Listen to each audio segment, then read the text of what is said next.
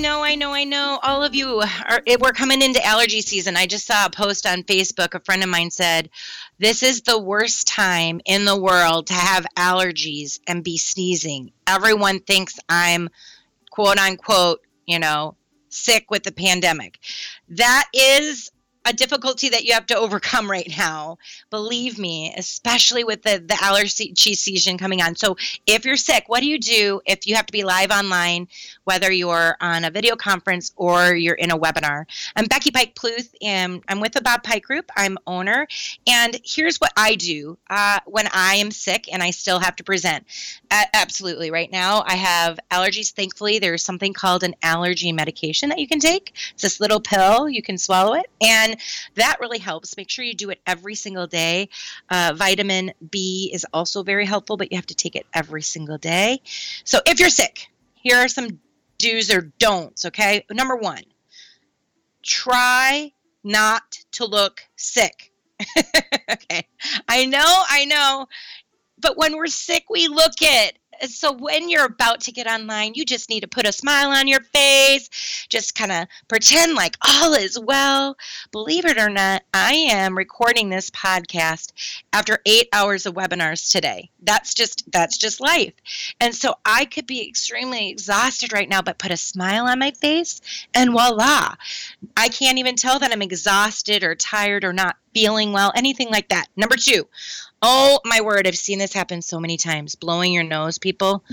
Uh, people think that they put themselves on mute and then they don't, and it's just ugh. If you have to blow your nose, make sure, make sure that not only you're muted, but you cover up whatever microphone you have just in case. All right, because that's probably going to happen. If you have to cough, consider not talking during the meeting. If you have a really bad cough, ask somebody to take the lead. If you need to be on, that's great. Um, I just did a webinar and I I just my eyes were watering, whatever. I just said to my moderator, who happens to know the content as well, I said, uh, "Hey Kim, would you? You're going to take over. You're going to teach this next little bit, and I'll be, you know, I'll be here. But thank you. We're going to have a guest speaker. All right. So guest speaker Kim, let's give her a round of applause. And of course, we're virtual, so everybody's using emojis and things like that to give her a round of applause. But if you have a cough or something like that, uh, make sure that you have some way to avoid it so that it doesn't happen too often. Number, uh, I don't even know what number I'm on, probably three or four. Don't sit in front of the camera if you're feeling nauseous, okay, people? Waves of dis- discomfort come and go. Consider not doing your webcam that day.